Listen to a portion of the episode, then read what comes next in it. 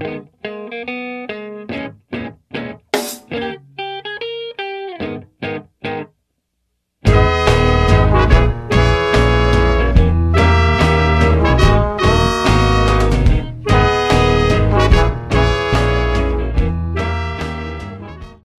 aí, alunos, bem-vindos ao podcast do Mooning, um podcast que vai te ajudar a entender melhor o conteúdo de história para a realização das atividades do roteiro.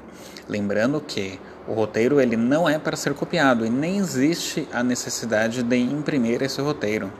Ele pode ser utilizado na tela do celular, do notebook, do tablet, do computador, do que for, ok? O nosso tema é, História do Brasil entre 1808 e 1822, focando em dois eventos: a vinda da família real portuguesa ao Brasil em 1808 e o início do primeiro reinado e independência do Brasil em 1822. Vamos lá?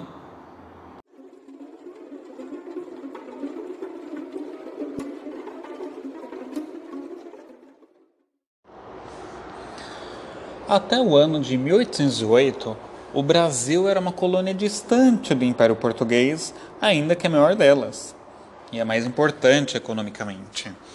O Império Português também mantinha um domínio de territórios na África e na Ásia. Em 1808, essa situação começa a mudar lentamente com a chegada da família real portuguesa ao Brasil quando eles se instalam no Rio de Janeiro. Em 1815, o Brasil deixa de ser colônia do Império Português e passa a ele mesmo fazer parte do Império Português, que vira Reino Unido de Portugal, Brasil e Algarves. Olha só que nome chique. E o culpado disso, de certa forma, foi o cara que comandava os exércitos franceses, chamado Napoleão Bonaparte. Resumidamente, em suas guerras de conquista pela Europa, Napoleão rivalizava com os ingleses, que apesar de não terem o melhor exército do mundo, eram donos da maior marinha do mundo. Então, Napoleão impôs o bloqueio continental, ou seja, bloqueou o acesso dos ingleses ao continente europeu, já que a Inglaterra é uma ilha. E um reino com acesso ao oceano recusou aderir a esse bloqueio continental do Napoleão, que era Portugal. O Reino de Portugal era aliado da Inglaterra e manteve livre o acesso dos ingleses ao litoral de Portugal, o que motivou a invasão de Portugal pelo exército de Napoleão. Essa foi uma situação desesperadora para os portugueses. De um lado, eles tinham Napoleão vindo, do outro lado, eles tinham os ingleses pressionando os dois extremamente poderosos e Portugal no meio. Diante da invasão iminente, o rei Dom João VI de Portugal tomou uma decisão, no mínimo um pouco ousada e inesperada: transferir-se para o Brasil. Uns chamam isso de fuga, outros de retirada estratégica. O certo é que eles saíram escondidos no meio da noite, porque estavam com medo com medo de franceses, com medo de espiões e com medo da reação da população de Lisboa. Entre os dias 25 e 27 de novembro de 1807, no meio da noite, partem escondidos sobre olhares curiosos e incrédulos dos populares de Lisboa. Chegaram ao Rio de Janeiro em 22 de janeiro de 1808 o rei Dom João VI, a rainha Carlota Joaquina e outras entre 10 e 15 mil pessoas. Não foi uma viagem muito tranquila.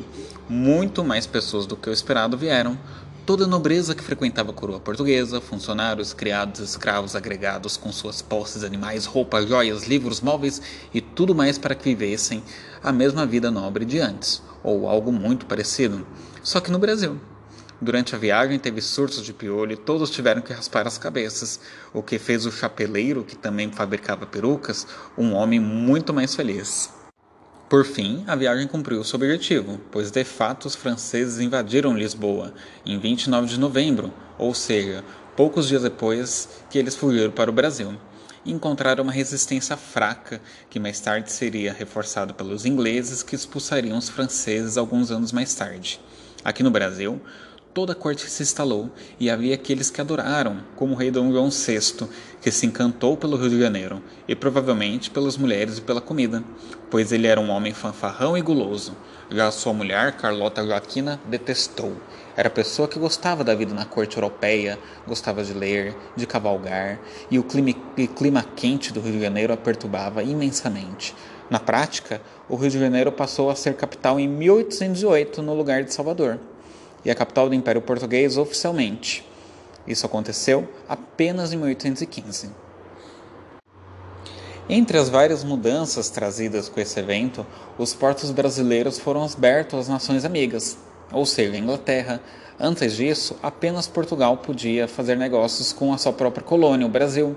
A partir de então, a Inglaterra também passou a fazer negócios com o Brasil.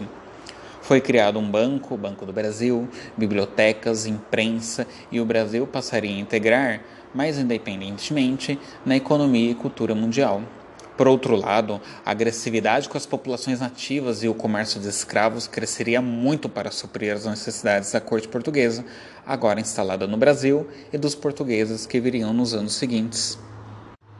Em 1821, a família real voltaria para Portugal e o príncipe Dom Pedro ficaria no Brasil. Seria ele que declararia a independência do Brasil em setembro de 1822, logo depois de sua esposa Leopoldina fazer o mesmo.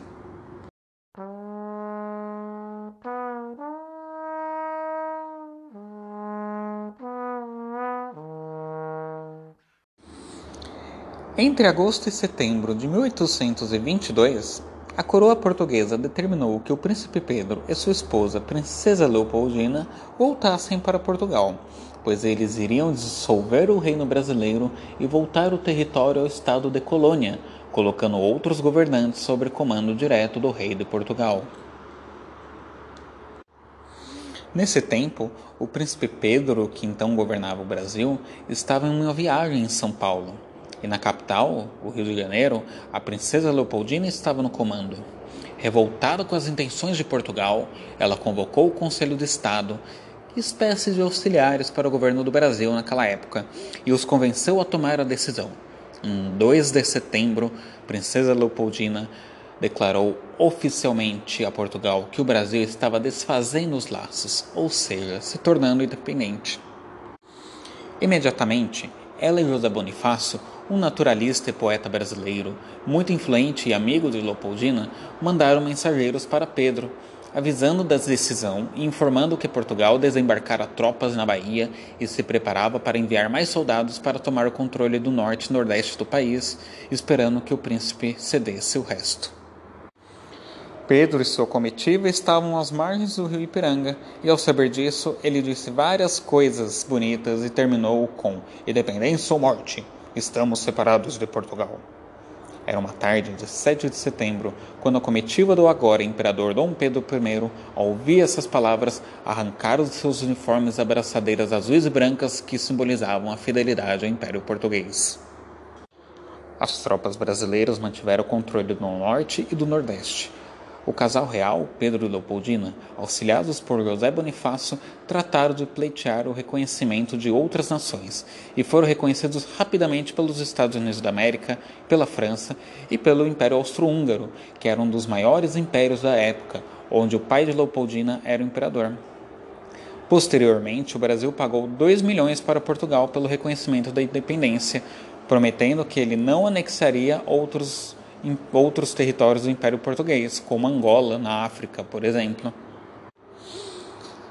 Em 1831, já sem a presença de Dona Leopoldina, que morreu alguns anos antes, e sem apoio nenhum no Brasil, Dom Pedro I volta para Portugal, quando Dom João VI morre e assume o trono português sob o nome de Dom Pedro VI de Portugal.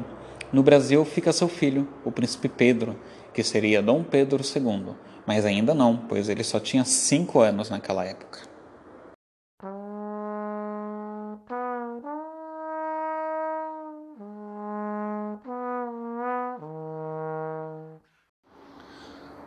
Como nem tudo é tão bonito e correto quanto parece, algumas coisas foram um pouquinho diferentes do que normalmente se fala.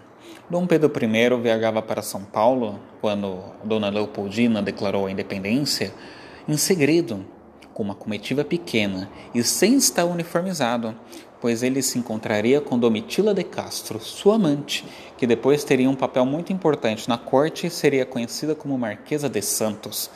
Eles viajavam de burro, que era um animal muito mais próprio para longas viagens no território brasileiro. E convenhamos, um animalzinho muito mais simpático que o cavalo. O grito de dependência ou morte ocorreu num morro, perto do rio Ipiranga, onde Dom Pedro estava se aliviando por causa de algumas dores no estômago, por causa de alguma coisa ruim que ele comeu. E foi nesse momento que ele soube da notícia. O Dom Pedro I escreveu sozinho a Constituição. Né? A Constituição é a lei de um país. No início, em 1822, ele reuniu um grupo de pessoas para escrever uma Constituição, mas ele não gostou. Então ele mandou prender todo mundo e ele próprio escreveu uma Constituição sozinho, em 1824, dando poderes absolutos para ele mesmo. Ele também compôs o primeiro hino nacional, que hoje é conhecido como Hino da Independência. Posteriormente, Dom Pedro voltou para Portugal e assumiu o trono de Portugal como rei Pedro VI de Portugal. Dona Leopoldina não teve tanta sorte. Ela morreu em dezembro de 1826, aos 29 anos. Esse é só um pequeno pedacinho de nossa história. Não deixe de buscar conhecer mais, conhecer a nossa história, é conhecer a nós mesmos e como viemos parar aqui.